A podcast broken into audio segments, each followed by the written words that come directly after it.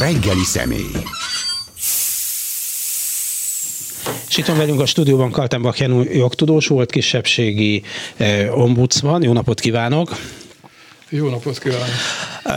Mit gondol, hogy tegyük fel, hogy az ellenzék, a mai ellenzék megnyeri a választást, mennyi idő alatt lehet a jogrendszert a normális pályára, többé-kevésbé normális pályára visszaállítani? Hát ez nagy mértékben attól függ, hogy milyen többséget szerez a, az ellenzék. Az igazi az lenne természetesen, hogyha kétharmados többséget szereznének, mert attól kezdve, hát hogy úgy mondjam, szabad a pálya.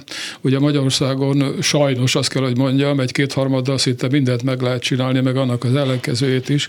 Egyébként pont az lenne az egyik feladat, hogy egy tisztességes alkotmányos rendszert hozzon létre az új parlament, amelyik megakadályozza ezeket a nagyon súlyos kilengéseket. Tehát stabil demokráciákban ugye az alkotmány nem lehet csak úgy hip-hop megváltoztatni. Hát hip-hop itt se lehet, kell parlamenti hát kétharmad. Azért, hogyha valakinek kétharmada van, az, az, az azt csinál az alkotmányjal, amit akar. Tehát nincs semmiféle gát, legalábbis jogi gát. Hát az, hogy politikai van, az egy dolog, de jogi gát az nincs. Azért stabil demokráciákban az alkotmányokat úgy szokták megcsinálni, hogy azt ne lehessen olyan könnyen megváltoztatni. Sőt, ugye van olyan rendszer, ahol meg lehet ugyan nagyon nehezen, sok feltételt kielégítve az alkotmányt, de csak a következő ciklusban lép hatályba például.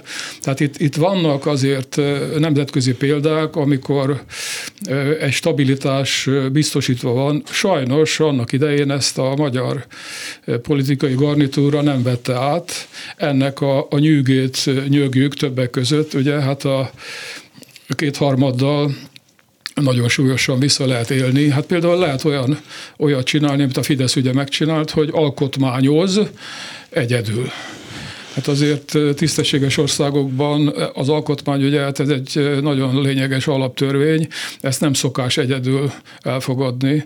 Már úgy értem, hogy egy párt, nem szokás egy párti alkotmányt alkotni, hanem azt valamiféle nemzeti konszenzusnak kellene megelőzni. Jó, hát én nem akarom idealizálni a dolgot, nyilván máshol se olyan egyszerű, de azért tisztességesek demokráciákban törekszenek arra, hogy az alkotmány az egyfajta nemzeti konszenzust tükrözzön, és ne egy egypárti dokumentum legyen. Hát most Magyarországon még ennél is rosszabb a helyzet, nem, mert nem csak arról van szó, hogy egy párt, hanem arról, hogy ez az egy párt hogyan próbálja jobb szó hiány, a bebetonozást szoktuk használni erre, bebetonozni a saját hatalmát, hogy a különböző független szervezeteket hogyan foglalja el, vagy hogyan teszi itt egyletté, vagy hogyan a saját embereit tömi bele, mint mondjuk a média izébe, tanácsba, az a klubrádióban nekünk külön személyes kedvencünk, ugye még csak mutatóban sincs egyetlen egy ellenzéki pártok által delegált, mert hogyha lenne egy, akkor mi lenne? Semmi sem, úgyis leszavazhatnák, de még ezt se teszik meg ezt a gesztus se. Hát ez az, hogy Ugye ezt is lehetővé teszi a jogrendszert, hogy valaki egy ilyen, hát úgy, úgy tetszik, kizárólagos hatalomra törekedjen. Egyébként, hát ugye, hogyha, bocsánat, egy másodpercig komolyan vennénk a, az alkotmányban ma is meglévő úgynevezett ellenállási záradékot, ugye, amikor ugye, hát elvileg bárki felléphet egy önkényuralommal szemben, mondja a, a, a satályos alkotmány is, de hát ez egy írott malaszt, ezt ennek a megoldását ugye nem szabályozták, ezért ez egy ilyen szépségtapasz, ami semmire se jó. Ha viszont olyan rendelkezések lennének az alkotmányban, vagy magas szinten elfogadott törvényekben, ahol ez, az ilyesmit nem lehet megcsinálni, akkor nyilván más lenne a helyzet. Így viszont a Fidesz folyamatosan visszaél a hatalmával, és azt a helyzetet teremti meg, amit az előbb vázolt, hogy gyakorlatilag egy meghatározott és hát a lakosság kevesebb, mint felének akaratát tükröző intézkedés sorozatot fogadjon el, amivel gyakorlatilag bebetonozza magát akkor is, hogyha esetleg elveszti a kormányrudat. Ez ellen ugye csak akkor lehetne eredményesen föllépni, hogyha a következő választáson nagy mértékben elbuknák a hatalmat, tehát hogyha az ellenzék egy kétharmados többséget szerezne. Én, hogy őszinte legyek, olvasgattam az ezzel eltérő Vörös Imrét, stb. nem akarom felsorolni. Már aki akik azt mondták, hogy egy feles többséggel is valamit lehet és, vele kezdeni esetleg. És egy, egy, egy viszonylag hosszú jogászi szöveg következik itt, ugye, amelyik elmagyarázza, hogy miért lehetne ezt megcsinálni. Na most hát ezzel szerintem legalábbis az a baj, vagy pontosabban azért kockázatos ez, nem mint hogyha jogilag nem lehetne ezt megindokolni, és nem lehetne jogászi utat keresni ehhez, ezt én lehetségesnek tartanám, csak hogy az adott körülmények között ez, hogy mondjam, társadalmi szempontból kivitelezhetetlen. Biztos vagyok benne, hogy óriási botrány lenne belőle, még nagyobb, mint annak idején ugye a, a, a híres, hírhet összödi beszéd után, az biztos, hogy, hogy Budapest utcáin, és nem csak Budapesten, hát szörnyű dolgok történnének. Azzal Fidesz... nem lehet ezt megkerülni, amit most többen mondanak, hogy új alkotmány, és utána azt népszavazással megerősíteni, és azzal mint egy megkerüljük ezt a hát ugye parlamenti többség kérdését. Az alkotmányt el kéne fogadni először. Tehát a népszavazással csak azt lehet megerősíteni, ami el van fogadva. Nem lehet az, hogy csinálunk egy alkotmányt, és előbb a népszavaz róla, és ezzel, tudom, hogy ez nem szokás hát, Magyarországon, és ezzel emelkedik törvényerőre. Bocsánat. Jó, hát ugye tudjuk, hogy a jelenleg hatályos szabályok szerint az alkotmányt csak kétharmaddal lehet elfogadni, tehát össze lehet állítani a parlamentbe akár egy szöveget, amit hát még mielőtt elfogadnak, lépszavazásra bocsátanak, de én ezt eléggé járhatatlan útnak tartom, mert a jelenlegi alkotmánybíróság biztos, hogy felemelni a szavát, hogy úgy mondjam, hogyha ilyesmi történne. Tehát azt a, a, az országgyűlési határozatot, mert ugye ennek a formája csak ez lehetne, amelyet, amelynek ez a tartalma, biztos, hogy megtámadnák az alkotmánybíróságra, és az alkotmánybíróság semmi kétségem nincs e felől megsemmisíteni. Tehát ez látszólag egy megoldás, valójában ugyanott tartunk, mint hogyha az előbb vázolt utat járnánk. De hogy azért ez egy, értem, hogy szándékosan így van csinálva, de egy csapda, mert van egy erő, amelyik minden lehetőséget kihasznál, hogy egy olyan kizárólagos hatalmot építsen, aminek a tanúi vagyunk, a másik oldal pedig kénytelen azt mondani, hogy hát én, én nem vagyok ilyen, én nem, hasz, nem trükközök, nem, nem tudom, hogy micsoda, akkor esélytelen, hát kész, nem, nem egyenlőek a feltételek így. Jó, ugye a mulasztás azzal történt, nem most, hanem egy, többit egy évtizeddel, vagy még többel ezelőtt, hogy semmi nem történt, a politikai garnitúra sem semmit nem csinált azért, vagy legalábbis nagyon keveset tett azért, hogy a magyar lakosságot bevonja ezekbe a dolgokba. Szóval, hogyha itt egy társadalmi konszenzus lenne bizonyos alapvető alkotmányos ügyekben, akkor ilyesmit nem lehetne megcsinálni. De ez Tehát, hogyha... szerintem sehol nem foglalkoztatja de, de igen, de igen, a népeket van, nagy tömegbe, hogy mi van az alkotmányban, nem? De, hát hogy ne? Hát, vagy, vagy nem, nem lehetne például elnémítani a sajtót. Hát egész egyszerűen ugye a, a, a magyar hát demokratúra, én nem nevezném igazán demokráciának, úgy alakult az elmúlt évtizedekben, hogy a, a, a választópolgárt igazából senki sem tekintette partnernek a, a, a baloldal, vagy hogy tetszik, az ellenzék se igazán, mert nem nagyon vonták be abba a játékba, ami folyt. Itt egy pártokrácia döntötte el évtizedeken keresztül, hogy mi történik, és az emberek jól, rosszul egyetértettek, morogtak, mit tudom én. Tehát a, a, a bázis demokrácia intézményrendszere nem épült ki. Tehát a, a magyar pártok, még a Fidesz is, egy kicsit a levegőbe lógnak. Igazából alépítmény, szervezet alépítmény nincs, az ellenzékről nem is beszélve. Hát egy, egy demokrácia, igazán jól működő demokrácia csak azokban az országokban lehetséges, ahol ez nem így van, ahol van egy alépítmény, egy politikailag aktív választói tömeg, akikkel nem lehet azt csinálni, amit akarnak. Na jó, de hát ezt tudjuk, hogy Kelet-Európa, ahol egészen más volt a történelem menete, ez is szép, sokszor azt gondolhatjuk, hogy idáig eljutottunk, mégiscsak az Európai Unió tagja, vagy, vagy szóval, hogy ez se, ez se egy olyan nagyon egyszerű dolog. Nyilván ez, mint az angol gyep, hogy nem egy nagy dolog, csak 200 évig kell nyírni és hát lossolni. Hát nem, nem egyszerű, bár az a helyzet, hogy ugye ahhoz képest, ami azokban az országokban mondjuk száz évvel ezelőtt volt, azok a lehetőségek, például a kommunikáció lehetőség, az egész más volt. Ezeket a kommunikációs lehetőségeket nem használták ki, és főleg nem tudatosan.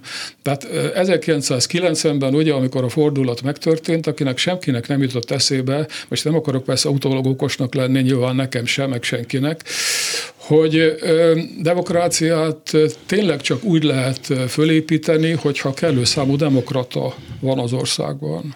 Tehát demokraták nélkül demokráciát csinálni az egy játék, amit el lehet játszani, hát látjuk, hogy mi az eredménye.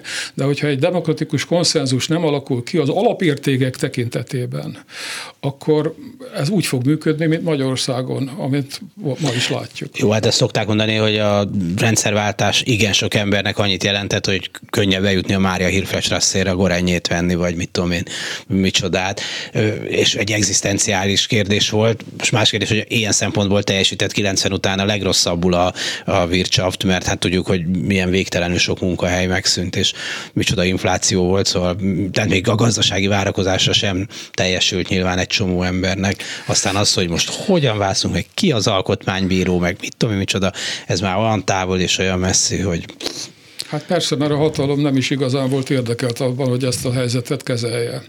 Tehát a, hatalmon lévők azt játszották, amit a működő demokráciában láttak, kivéve az emberekkel való folyamatos konzultációt és a demokrácia hát hogy is mondjam, értékrendjének a megteremtését.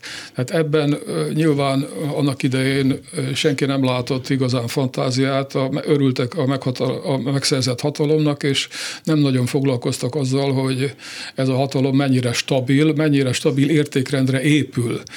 Tehát itt, itt felépült egy ilyen felépítmény alapok nélkül, alapzat nélkül, és hát ugye tudjuk az építőiparból is, hogy az ilyesmi az nem szokott általában stabil lenni hosszabb távon. Akkor ilyen szempontból a Fidesz okosabb, hiszen láthatóan megvesz, vagy próbálja megvenni sőt, sokszor sikerül is neki. Az értelmiség egy, egy jó részét, vagy megveszi, vagy megfenyegeti, vagy nem tudom micsoda, ugye a, a nagy egyházakat simán zsebre vágták, azok egy csomóan föladták a krisztusi elveket, aztán hello, hol a pénzes zsák, de hát egy csomó más terület, és hát persze közben összeveszik egy csomó ágazatban dolgozó emberrel, meg területtel, meg minden, de hogy azért próbálja, hogy az iskolákat megszerezni, az egyetemeket megszerezni, a színházakat megszerezni, a mozit megszerezni, a sajtó sajtót, és nem csak, hogy csinálni újakat, hanem kinyírni azokat, akik mást mondanak. Nyilván abból a megfontolásból, amit mond, hogy majd akkor az emberek biztos elhiszik nekik, amit mondanak. Hát ezek a, ezek a módszerek, amiket most elmondott, amit leírt, azok pontosan az autokráciára jellemzők, nem a demokráciára. Hát Ugye a, a, a, a demokrácia az az együttműködés elvén épül fel, az autokrácia pedig a félelem elvén. Tehát nyilván, hogyha valaki a megszerzett hatalmat arra használja, hogy bizony bizonyos csoportokat másokkal szembe kiátszon, illetve a félelemnek azt a légkörét teremtse meg, amikor például ugye egy, egy falusi vagy kisvárosi polgármester maga dönti el, hogy ki kire szavazzon, és nem is mernek ettől eltérni, még a, a szavazó fülke magányában sem, mert egzisztenciálisan függnek, mert a szomszéd besugja, stb. Ez pontosan az a légkör, ami autokráciákban szokott lenni, nem demokráciákban. Lehet, hogy a közönség egy jó részében nincs is igény, amitről beszéltünk, hogy van-e demokrácia demokraták nélkül, nincs is igény arra a klasszikus szép demokráciára. Hát ez mindig is így volt, mondják. Régen is, izé, leúzzuk a fejünket, fölöttünk elsuhan viszontlátásra. Ja, hát az igényt ki kell alakítani. Tehát az nem magától jön. Nyilván az emberek legnagyobb része az nem politológus, vagy hosszú távon... Mondanám, hogy szerencsére. Gondolkodó, hosszú távon gondolkodó valaki, vagy hát hogy mondjam, hogy elméleti síkon reggel azzal kell föl, hogy akkor mit is kellett tenni a demokráciáért. Nyilván ennek a kultúráját ki kell alakítani, és ez nem a, hogy mondjam, a, az átlag polgár dolga, hanem annak a, az elitnek, annak a vezető rétegnek a dolga, amelyik komolyan gondolja, hogy itt a jövőben demokrácia lesz. Már csak azért is, mert Hát van ugyan ellenpélda, főleg Ázsiában, de azért a, a sikeres országok általában demokráciák. Általában. És itt a siker persze nem csak anyagi értelemben értendő, hanem életminőség értelemben. Ha megnézzük például azt, hogy hol érzik magukat, hol, hol elégedettebbek az emberek, éppen tegnap olvastam egy ilyen listát, a, a, a világ tíz legelégedettebb lakosságú országáról. Hát ebben a skandinávok vannak elő, elő helyen, de például meglepő módon a tizedik helyen van Ausztria, ugye a szomszéd, hát Magyarországon 40 valahanyadik helyen van. Van. Ez azért sok mindent elmond. Igen, de azt szerintem egy ilyen kulturális különbség is, hogy vannak országok, ahol illik jól érezni magadat, és Magyarországon azt mondod, hogy vagy jól, hát úgy néznek rád, mint egy hülyére, hát ilyet nem mondunk. Rosszul vagyok, és akkor lehet hosszan sorolni amire egyébként lehet, hogy oka is van, hogy ne legyen nagyon jó. Igen, persze. Nyilván az a mentalitás, ami fönt van, az leszivárog. Tehát az emberek egymás közötti, hogy mondjam, interpersonális viszonyaiban is kialakul az a kultúra, amit látnak, nap mint nap ömlik rá a televízióból a, hát hogy mondjam, a, a mentális bocsok, az persze, hogy egy idő után ez hatni kezd, és akkor elkezdi az ember gyűlölni azt, akit a föntlévők szeretnék, hogy gyűlölje. Igen, ez nagyon furcsa, hogy milyen gyorsan lehet relatíve sok emberbe, ezt nem tudom, hogy többsége, talán nem a többség, de rámutatni valakire, és azokat nem szeretjük. Voltak a menekültek, Brüsszel soros, akkor most a, a melegek, a hidegek, a kékek, zöldek, nem tudom, de hogy, hogy, hogy mindig van egy, egy csoport ember, egy, egy számottevő sokaság, aki, akinek mondják, az utálni, akkor rögtön, mint a jó idomított házi ebb, vagy házőrző ebb neki ugrik. Igen, hát ez is pontosan az autokráciára jellemző, ugye nem véletlen, hogy az összes diktatúra, autokrácia ugye ezzel a módszerrel dolgozott. Hitler ugye a zsidókat tette meg bűnbaknak, Sztálin a, mit tudom én, kicsodákat. Burzsóákat. Mondjuk a burzsóákat, igen, meg, a, meg a imperialistákat, stb. És akkor ezeket lehet gyűlölni. Hát ez pontosan ezeknek a hatalmi mechanizmusoknak a, a jellemzője. Magyarországon ráadásul ugye a Fidesz feltalálta a csodafegyvert, vagy Finkestein, nem tudom, valószínűleg mindkettő feltalálta a csodaszert egyetlen egy ember személyében, ugye, és attól kezdve Gyurcsány itt a első számú közellenség, és hogyha ezt a nevet meghallják a Fidesz hívei, akkor azonnal vörös posztó jelenik meg a szemük előtt, és rohannak, hogy kielégítsék a főnök igényeit. Igen, ezen rögtünk ma itt a kollégámmal, belekukantottunk a Magyar Nemzet címen megjelenő, nem tudom, milyen nyomdatermékbe, és hogy valami teljesen mindegy, mivel mindig egy gyurcsányozós cím van az első oldalon, hogy ez nem szakmailag nem nagyon bonyolult kihívás, hogy legyen benne egy kis gyurcsány, néha napján egy sorossal Brüsszellel megfűszerezve, ez nagyon leegyszerűsíti a dolgot. Egyébként biztos ez így nagy általánosságban persze igazság, igazságtalan, de van az embernek egy olyan érzése, hogy a politikai hűség és az erőteljes csaholás az nagyon sokszor a tehetséget helyettesíti egy csomó olyan ágban, ahol azért az mm, mégsem ártana, hogyha értene ahhoz, vagy tehetséges lenne abban, amit csinál. Tehát, hogy ez egy csomó embernek nyilván kényelmes, hogy hát lehet, hogy nem én vagyok a világ legnagyobb filmrendezője, de viszont bármikor oda tudok egyet vágni a Gyurcsánynak mondjuk, és akkor már is pár millió, meg hátrafelő nyilazós filmet csinálok. Mert most azt kérik, akkor néhány pár millió vagy milliárd beugrik, aztán nem mindegy, hogy megnézik-e vagy sem. Jó, hát most lassan úgy hangzok, mint valami monomániás, hogy mindenre ugyanaz a, ugyanaz a válasz. Az értékrenden múlik minden. Tehát nyilván, hogyha van egy, hogy mondjam, egy pozitív értékrend, ahol a teljesítmény számít, és nem a főnökhöz, vagy a párthoz, vagy a felső vezetéshez való hűség, akkor ott egészen más értékrend alakul ki, mint egy olyan helyen, ahol ez nem így van, mint például Magyarország, de majdnem biztos vagyok benne, sőt, egészen biztos vagyok abban, hogy az előbb-utóbb megbosszulja magát. Tehát az érték az előbb-utóbb megmutatkozik. Tehát ezt lehet egy darabig rejtegetni, eltagadni, stb., és egy ilyen negatív értékrendet kialakítani, amely kevés olyan dolgot tartalmaz, ami, ami a valóságos értékrendnek a elengedhetetlen alkotó része, de ez egy idő után meg fogja bosszulni magát, lehet, hogy nem azonnal, de ez biztos, hogy előbb-utóbb zsákutcába vezet, mint ahogy erre számos történelmi példa van. Hát azért azt látjuk, hogy, hogy milyen következményei vannak, és az egyik ilyen, hogy nyilván csak az egyik oka, de hogy, hogy, hogy hány százezren mentek el Magyarországról munkaképes, erejük teljében lévő emberek, ráadásul egy csomóan olyan szakmából, ami nehezen pótolható, mint például az orvosok, és nyilván az egyik oka, hogy egy gazdag országba, vagy egy gazdagabb országban nyilván könnyebb nagyobb fizetést adni, de hát itt nem csak arról van szó, hogy jobb fizetésekért mentek el, nyilván jelentős részt azért is, de hát a, éppen a viszonyok miatt is egy, egy csomóan nem, de, de, de, de hogy ennek úgy nincs következménye. Tehát az ember azt gondolná, hogy jó, hát meg lehet írni az újságban, a bizonyos újságban, úgynevezett újságban, hogy ez minden világok legjobbika, de ha elkerülsz egy közkórházba, János kórház, nem tudom, hogy akkor azért ráébredsz, hogy itt nem minden olyan nagyon tökéletes, de mint hogyha ez a valóság nem hatna azért annyira, nagyon sokakra, nyilván sokakra hat.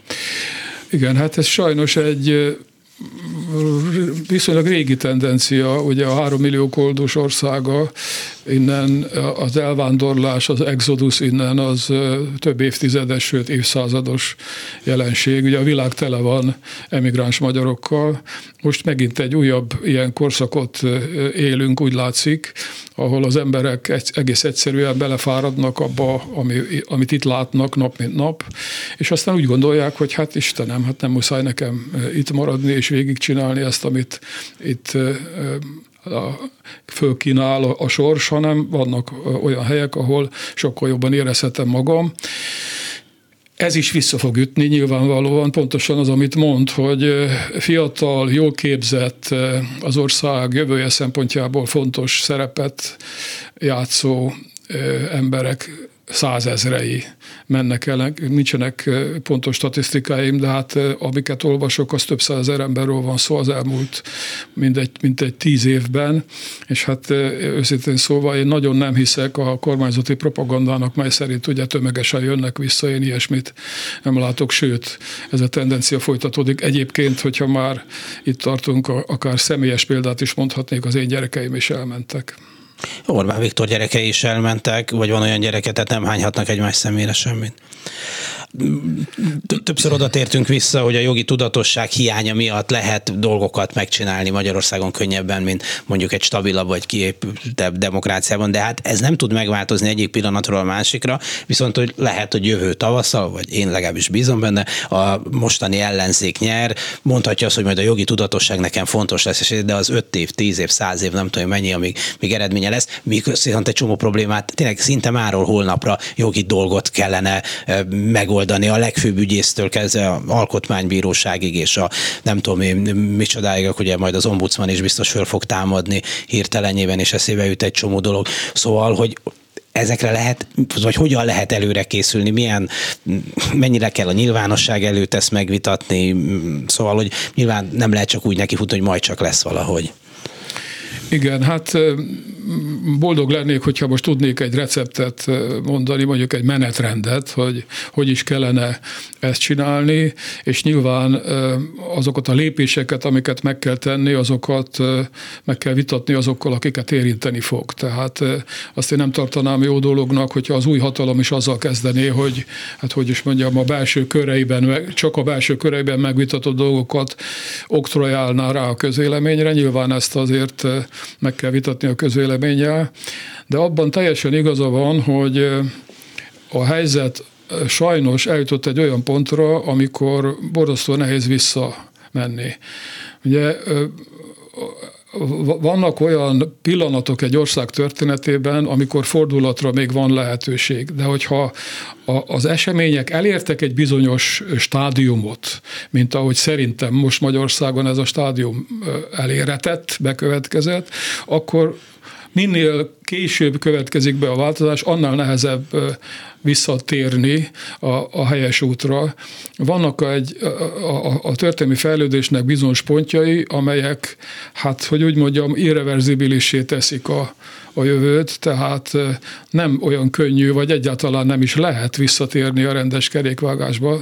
Minél jobban engedjük a hatalmat ebbe az irányba menni, annál nagyobb a valószínűsége, hogy csak nagyon nagy áldozatok árán lehet visszafordulni az eredeti helyes útra. Nem tudom, hogy, hogy, hogy eljutottunk-e már idáig. Amit ugye az előbb beszéltünk, az, az nagyon arra mutat, hogy, hogy valószínűleg igen, hiszen ugye az Orbáni hatalom be, betonozása rohamlégtekkel alad, amivel az új hatalom keze nagyon erősen meg van kötve. De ebbe bele kell törődnie a esetleges új hatalomnak, vagy van valami módszer, amivel azért ezt mégis meg lehet oldani? Hát az egyetlen módszer az, hogy ki kell tűzni, szerintem már most a kampányba egyértelműen, hogy bizony itt az ellenzéknek kétharmadot kell szereznie. Tehát ezt tudatosítani kell a legalsó legkisebb létszámú falu lakosaival is, hogy változás csak akkor képzelhető el, hogyha az ellenzéket olyan helyzetbe hozza a választópolgár, hogy ezt a változást meg is tudja csinálni. Hát itt a választópolgároknak a felvilágosítása a fő feladat. Egyértelműen meg kell mondani, hogy mit akarnak csinálni, és annak mi a feltétele. Tudjuk, hogy a Fidesz 40, nem tudom hány százalékkal szerzett a parlamenti kétharmadot, 43 mondjuk, ha jól emlékszem. Pár hete itt volt Majtényi László, és akkor ő úgy számolt, hogy hát most ez már abszolút nem így van, mert hogy a listák másképp állnak mindegy, tehát hogy a választási szabályokat a Fidesz úgy, úgy mahinálta meg, hogy most már ahhoz is, hogy egyszerű többséget szerezzen valaki a parlamentbe, ma az ellenzék 50, azt hiszem 52 vagy 53 százalékot kellene a listán legalább szerezni, és akkor még az egyéni helyek, és akkor még tudjuk, hogy a határon túli szavazatok, meg a nemzetiségi szószóló, meg a nem tudom micsoda, tehát hogy legalább 53 százalék egy, egy, egy feles többséghez is. Igen, hát az a helyzet ugye, hogy a korábbi választás az nem minta, mert akkor a Fidesz elindult hat ellenzéki pártal szemben, ezért az másik oldalon szétforgácsolódtak a, az erők, ez teljesen más helyzet, mint a mai. Ma ugye két nagy tábor néz farkas szemet egymással, Nyilván itt sokkal nehezebb kétharmadot szerezni, sokkal nagyobb arányú győzelemmel kell megnyerni a választást ahhoz, hogy kétharmad jöjjön ki a végén. Azt hiszem, hogy én most nem, nem tudok számokat mondani, szerintem ez egyébként is ilyen tegyérjóslás, hogy most akkor pontosan hány százalék hát, mit. Igen, mert nagyon sok múlik azon, hogy az egyéni körzetek. Pontosan, hogy épp ezt akartam mondani, benne. hogy az egyéni körzetek az, az döntő lesz. Tehát, hogyha az ellenzéknek sikerül megszerezni az egyéni körzetek nagy többségét, tehát nem csak egyszerűen 51-2 százalékát, hanem nagy többségét, akkor a kétharmad abszolút nem lehetetlen, sőt az abszolút reális. Mert attól kezdve ugye az egyéni körzetekben elért eredmény dönti el a későbbiekben a mandátum elosztást. Persze mindaz, amiről beszélünk, feltételezi, hogy két papírcetlivel lehet küldeni egy diktátor, diktátorovicsot, sem diktátor, nem tudom, mit kell mondani. Szóval egy, valami, egy olyan politikus, aki azért szemmel láthatólag egész könnyedén túllép demokratikus jogszabályokon és, és, és erkölcsön és mindenféle dolgon. Hát igen, ugye az, az a helyzet, hogy mi most itt a demokrácia szabályait, esélyeit, stb. latolgatjuk egymással. Egy olyan ország van, amelyikben hát egyrészt a demokráciának nincs hagyománya, másrészt a mai hatalom ugye egyáltalán nem játszik tisztességes demokráciát, ellenkezőleg, ugye ezt az elején már mondtam, hogy szerintem a Magyarországon nem, nem, nem demokrácia, hanem demokratúra van, amelyek egy ilyen átmenet a diktatúra és a demokrácia között ezért nagyon nehéz megjósolni, hogy, hogy mi következik, mert a, a választásokig hátra lévő néhány hónap alatt sok meglepetés érhet még bennünket. Aztán. Azért, hogy a dolog nem teljesen lehetetlen, hát szerintem Szlovákia példája de lehet, hogy más példát is lehet mondani, jól mutatja, ahol nem voltak sokkal jobbak feltétlenül a viszonyok, mint Magyarországon, és nagyon nehezen, meg, meg nem egyszerű, meg nyilván nem egy egyenes vonalú dolog, de végül is egy csomó oligarha lebukott, megindult valamiféle rendbetétel, az ország demokratizálódása működ, tehát hogy ott folyik. Szóval, hogy léteznek azért erre egész közelről is példák. Én azzal nem igazán értek egyet, hogy Szlovákiában ugyanaz volt a helyzet, mint Magyarországon. Én azt hiszem, hogy Szlovákiában jobb volt a helyzet. Ez mutatja azt is, hogy Szlovákiában többször megbuktak kormányok. Tehát a, a, a szlovák választási rendszer és a szlovák demokratikus légkör az úgy tűnik, hogy hát ugye ebben is jobb, mint a magyar, mert ott olyan nem volt, hogy valaki három cikluson keresztül egymás után győzelmet aratott volna. Azért is volt egy meccs, meccsjár, hát meccsjár, tehát már meccsjár megbukott meg. ugye elég régen, Igen. és az utána következők is, úgyhogy arról nem beszélve ugye, hogy a, az elnök választást, ami ott egy a magyarnál valamivel fontosabb, nem sokkal, de valamivel fontosabb pozíció. Közvetlenül választják az elnököt. Igen, azt, azt egy kifejezetten, hát hogy hogy mondjam, civil nyerte meg, tehát nem az establishmenthez tartozó igen. hölgy nyerte meg, hanem egy, egy civil, aki ugye azzal vétette magát észre, hogy a környezetvédelemben és más a társadalom számára fontos területeken megmutatta magát.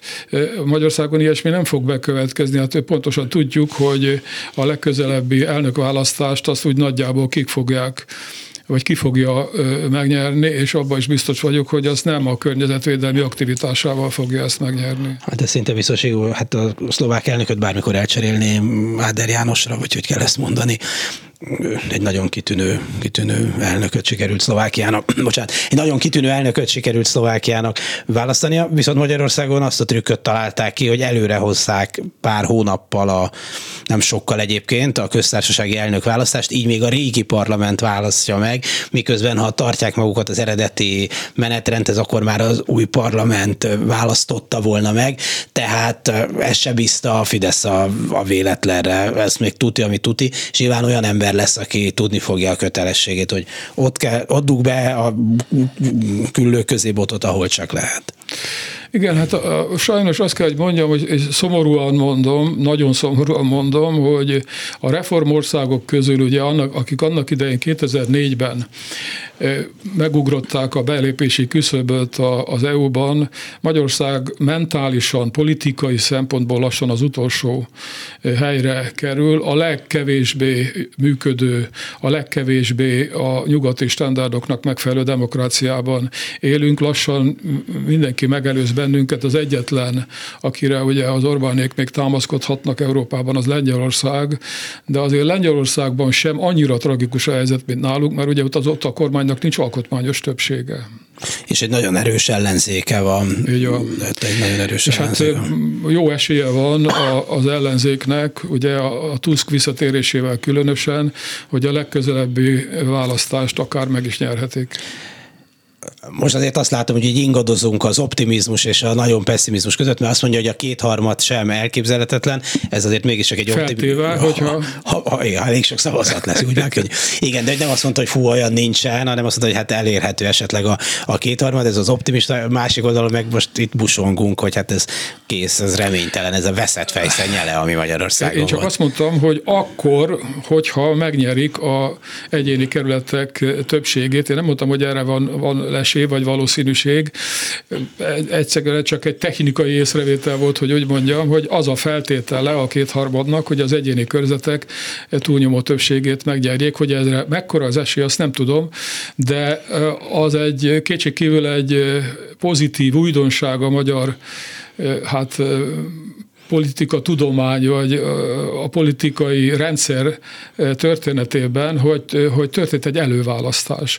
Azért az egy, az egy, ez egy jó dolog, mert első alkalommal kapott lehetőséget a választópolgár közvetlenül, hogy ne hűvös párt irodák valamelyik...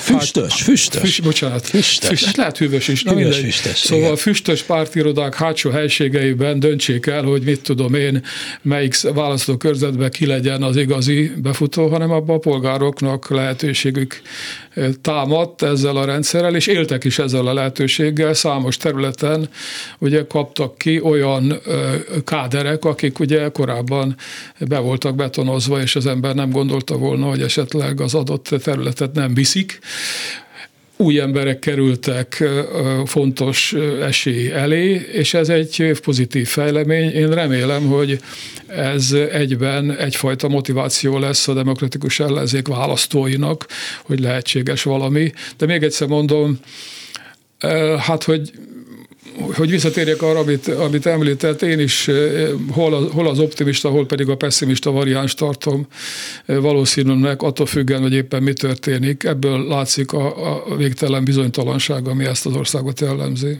Kaltenbach Jenő a vendégünk továbbra is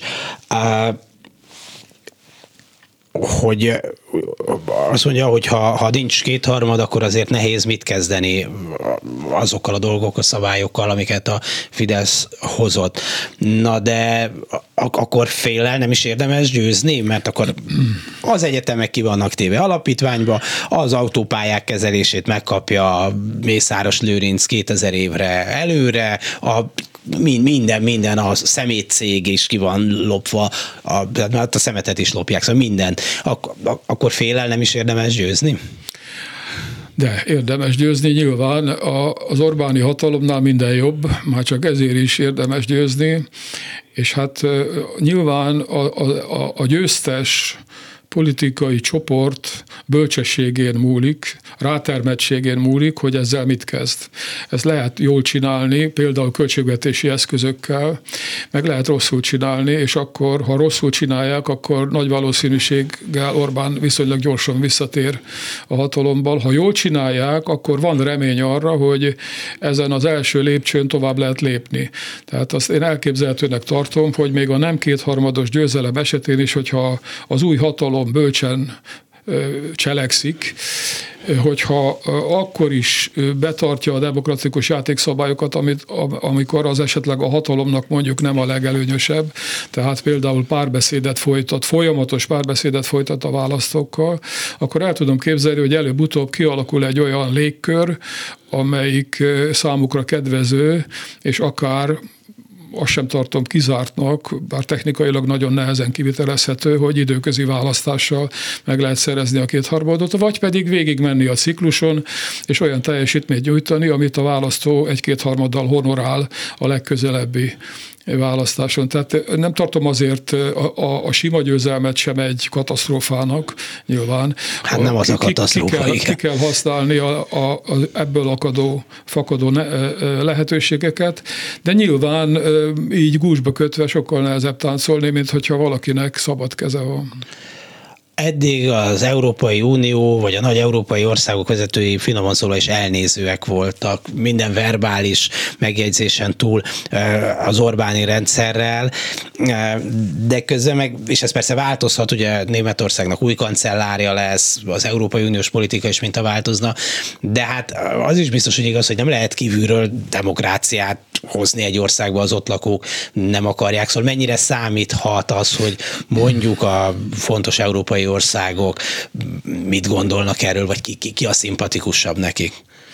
Hát ugye ebben ebbe kétségkívül Németországnak fontos szerepe van, mint a leginkább jelenlévő országnak Magyarországon. Ugye a, a német gazdaság sok szállal kötődik a magyar, magyarhoz, vagy fordítva, ahogy tetszik. Tehát nyilván Németországnak ebben van a legnagyobb szerepe, és az ottani változások hallatán nem hiszem, hogy a Fidesz székházba tapsoltak volna. Én most nem várok csodát természetesen Scholztól, hogyha ő lesz a kancellár, ugye, ami nagyon valószínű, de azért a, a, a légkör legalábbis várhatóan valószínűleg meg fog változni. Tehát a, a Merkeli, illetve a, a német konzervatív politika, amelyik elsősorban a gazdasági beruházások fenntartásában volt érdekelt, az némileg meg fog változni. Retorikai szempontból mindenképpen, különösen a zöldek, akik ugye mindig is nagyon élesen bírálták az Orbáni viselkedést és politikát, azok nyilván ki fogják használni azokat az eszközöket, amit a nemzetközi kapcsolatok egyáltalán nyújtanak. De még egyszer mondom, ezt nekünk kell megoldani. Itt, itt, itt lehet jobb hozzáállás az eddigiekhez képest kívülről, az EU részéről, vagy a szomszédos országok részéről. Ne felejtsük el, hogy ugye hát Csehországban is új helyzet van, esetleg Lengyelországban is új helyzet lesz. Tehát ha úgy tetszik, Orbán rendszerre egyre kényelmetlenebb nemzetközi kondíciók között kell, hogy, hogy kellene, hogy, hogy mozogjon, illetve az esetleges ellenzéki győzelem esetén ezek a nemzetközi kondíciók kedvezőbbé válnának. Ez egy tényező, de nem ez a döntő tényező. Nekünk magunknak kell ezt a problémát megoldani. Hát kellene, kellene. Uh Szóval azt látjuk, hogy például a kis és nagy települések között milyen különbség van az értékpreferenciákban. Tehát most a legutóbbi közvéleménykutatásokat néztem, hogy Budapesten erős többsége van az ellenzéknek, de nem komoly, komoly többsége van a nagyvárosokban is inkább, vagy sok nagyvárosban inkább most már ellenzéki többség van, és hogy megyünk lejjebb a, település méretében, úgy fordul meg ez a dolog, és hát kis település ugyan kicsi, de abból viszont jó sok van. Igen, hát ugye a régi mondás jut eszembe, már a középkorban született ez a mondás, hogy a városi levegő felszabadít. Ja. Nyilván a városi ember, a városi polgár, hogy ezt a Magyarországon szokatlan kifejezést használjam, sokkal szabadabban saját értékrendje szerint határozza meg az életét. A, a falvak népe sokkal kiszolgáltatottabb, és hát az Orbáni hatalom erre jó néhány lapáta rá is tett.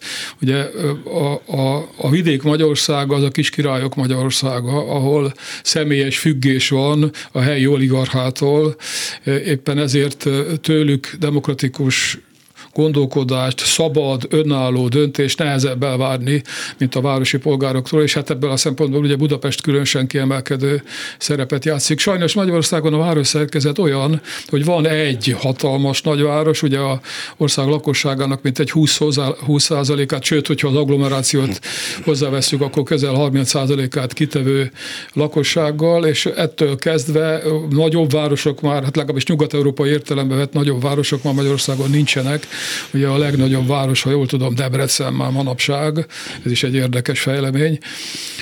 Az is mindössze két-háromszáz ezer lakosú, ha jól emlékszem, de még egyszer mondom, a, a városi ember gondolkodása az polgárosodtabb, mint a, mint a falusi emberé. Ebben nincs semmi csoda, ez mindenütt a világon így van. A kérdés az, hogy ez a városias, polgárias gondolkodású lakosság, ez, ez mennyire van jelen a politikában, létszámát és aktivitását tekintve. Az ő feladatuk lenne egyébként az át, a kultúrának, a politikai kultúrának az általános terjesztése, tehát nem bezárkózás a városi falak mögé, hanem hát, hogy tetszik, egyfajta civil aktivitással azokat a településeket is egy politikailag aktív szerepe, aktívabb szerepe rábírni, amelyeket most a Fidesz ural. Én látok ilyen tendenciát, most az előválasztás kapcsán is ugye volt erre, erre példa, hogy fővárosi és városi politikusok kiártak kisebb településekre, és ott helyi fórumokat tartottak, stb. Ezt kellene szorgalmazni. Mert azért ugye a szavazó fülke magányában esetleg ezek a falusi kötöttségek kicsit talán felazíthatók. Igen, bár múltkor valaki nekem egy hasonló beszélgetés után elmagyarázta, hogy jó, akkor én még nem láttam ilyen kis települést, mert hogy van akit pénzzel, van akit fenyegetéssel, van akit valami ígérettel, de hogy bemész, lefényképezed a szavazólapodat, kimész, megmutatod a fényképet, ez a, ez, mit lehet itt csinálni, mint egy menthetetlen dolgot úgy, úgy írta le ezt. De hát, hát ezt választási csalásnak hívják, igen. ami ugye alapjában véve bűncselekmény. Igen. Hát most mit mondjak? Hát, hogyha egy országban nem működik a büntető igazságszolgáltatás, akkor ilyesmi előfordulhat. Hát a maga sajátos módján működik, éppen ma néztem valahol, lehet, hogy a népszavában jelent meg, nem tudom, hogy a közbeszerzési döntőbizottság kétszer annyi eljárást indított a fővárosi cégek ellen, mint Tarlós főpolgármestersége idején, amiből persze következhette az, hogy kétszer annyi gyanú merült fel, de az is következhet belőle, hogy ott akasztanak be ők is, ahol lehet, mert hogy hát láttunk ilyeneket, hogy a versenyhivataltól kezdve ezek nem feltétlenül az igazságra kíváncsiak, hanem ilyen kormányzati bosszú eszközeiként is használják. Hát, hát ezért mondtam most már ismételten, hogy Magyarországon nincs demokrácia, sőt, hozzáteszem, jogállam sincsen. Ugye a, a jogállam ismérvei közül több dolog hiányzik, pontosan ez, ezért fordulhat elő az, amit az előbb említett, hogy az igazságszolgáltatás maga is, vagy azok az állami szervek, amelyek különböző magatartásokat szankcionálhatnak, azok, hát hogy úgy mondjam, pártatlanságukat tekintve erősen megkérdőjelezhető politikát vagy gyakorlatot folytatnak. Ez az autokráciákra jellemző jogállami viszonyok között ilyesmi nem fordulhat elő, mert a jogállamban ugye a jog uralkodik, és nem pedig az uralkodó, vagy az uralkodó párt. Na jó, de itt látjuk, hogyha csak ilyen egyszerű dolgot mondjak, valakit ki kell nevezni államtitkárnak, és eddig az volt a szabály, hogy nem tudom én mi kellett, az érettségi diploma, nem tudom én mi kellett, akkor majd hétfőn hozunk egy jogszabályt, amely szerint nem kell, és akkor ki lehet nevezni, és száz ilyen, nem, már nem ilyen, hanem hogy ilyen megoldunk egy problémát két perc alatt egy jogú szabály módosításával megoldások vannak. Hát most sorozatosan olyan konkrét eseteket sorol fel, amelyik igazolja azt, hogy ez nem demokrácia és nem jogállam, hanem ez egy demokratúra, és egy, hát nem is tudom, a jogállamnak mi a, az alternatívája, a hatalmi állam, vagy valami ilyesmi. Hát a diktatúra gondolom, bár hát, a diktatúra is működik, is lehet hát jogállam. Igen, csak ugye a, a, a diktatúrával kapcsolatban az embereknek az a kép lebeg a szemük előtt, ami mondjuk Rákos idején volt, hogy, hogy az embereket, ugye jön a, a fekete autó reggel, és elviszik az embereket, szóval azt hiszik, hogy a diktatúra ezt jelenti, Márpedig ugye azt látjuk, hogy a, a időközben sok minden változott, manapság már nem kell fekete autóval elvinni embereket Ez kicsikül fejlődés, ez fejlődés. E, kétségtelen, persze. Nem Tehát a módszerek le. finomodtak, hogy úgy mondjam, de a végeredmény azért nagyon hasonlít arra, ami korábban volt, legalábbis abban a tekintetben, hogy egy hatalmi centrum akarata érvényesül. Vagy próbál érvényesülni azért Például a két évvel ezelőtti önkormányzati választásokon több településen, így Budapesten is az ellenzék szerzett komoly, fontos pozíciókat. Most más kérdés, hogy azóta is ott nyírják a egész önkormányzatiságot, ahol, ahol csak bírják. Kérdezem ezt öntől is, mint aki azért az önkormányzatiság szakértője jogkutatóként, hogy de azért, mint ezek az önkormányzatok képesek bebizonyítani azt, hogy ilyen nagy ellenszélben is lehet másképp működni, mint a, ahogy a Fidesz ezt elképzeli. Igen, hát ezért, ezért mondom azt, hogy ez nem diktatúra egyelőre, mert még olyan csodák egy is előre. előfordulhatnak, hogy önkormányzati választáson legalábbis a települések egy részében, egyébként jellemző módon pont a városokban és a fővárosban, ugye ez szinkronban van azzal, amit az előbb mondtunk, győzelmet tudnak szerezni, de hát azért ez a hatalomnak csak nagyon-nagyon kis szelete, hiszen ahogy mondja, amióta ez a vereség a Fidesz számára ugye nyilvánvalóvá vált, minden rendelkezésre álló eszközt kihasználnak arra, hogy, hogy a hatását csökkentsék, tehát hogy a helyi önkormányzatok mozgásterét szűkítsék. Sőt, hát azt kell, hogy mondjam, hogy ugyanúgy, mint a demokrácia esetében, itt már tulajdonképpen önkormányzatiságról nem is nagyon lehet beszélni, hiszen az önkormányzati, az Európai Önkormányzati Karta rendelkezéseinek ez, ami ma van, már nem felel meg, annyira szűkek a mozgási lehetőségek a magyar önkormányzatoknak, hogy azok már igazából nem önkormányzatok, hanem helyhatóságok. Hmm. Hát igen, elvették az intézményeik egy jó részét, a költségvetést. Költségvetési a, forrásait.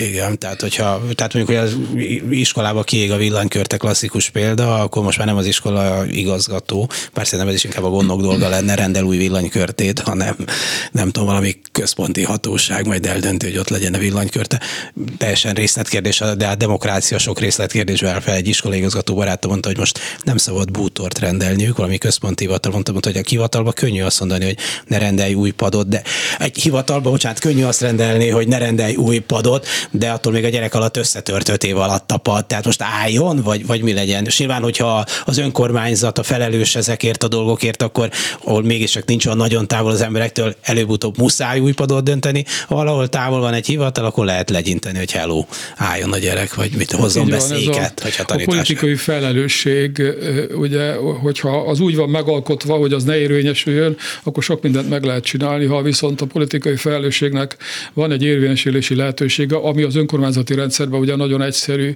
lenne, hiszen ott a választópolgárnak közvetlen információi vannak arról, hogy a dolog hogy működik, vagy hogy nem működik, és hát ennek megfelelően büntet, hogy úgy mondjam, idézőjelben szólva, vagy jutalma alkalmaz, hogyha ha jól működik. Hát nyilván ezt el kell kerülni, mert hogyha ez nem így van, akkor sokkal könnyebb irányítani a központból elég pessimisták voltunk, de azért mondjuk valami biztatót a végére. Hajrá Kovács néni, igen. Szóval, hogy nem, nem reménytelen ez teljesen azért. hát egyre csak annyi biztosan tudok mondani, hogy a tél után jön a tavasz, ennél sokkal biztatóbbat nem tudok mondani, illetve hát nyilván, hogyha nagyon optimista akarok lenni, akkor elképzelem magamnak, hogy a magyar választó polgárdemokratához illően fog viselkedni. A legközelebbi választáson, nem hagyja magát megtéveszteni, a saját érdekeivel tisztában van, nem a hatalmi függés fogja meghatározni a motivációit, hanem egy, egy értékrend, amit a maga számára elfogad, és hogyha ez így lesz, akkor Magyarország egy mintademokráciává válik, talán még a mi életünkben. Hát így legyen. Köszönöm szépen Kaltenbach Jenő jogtudósnak, volt kisebbségi ombudsmannak, hogy itt volt önöknek pedig köszönöm szépen az egész reggeli figyelmet. A mai műsor elkészítésében munkatársaim voltak itt a stúdióban Bencsik Gyula, Piratai Bence, Ricsovics Kinga és a szerkesztő Korpás Krisztina Dési Jánost hallották a Viszonthallásra.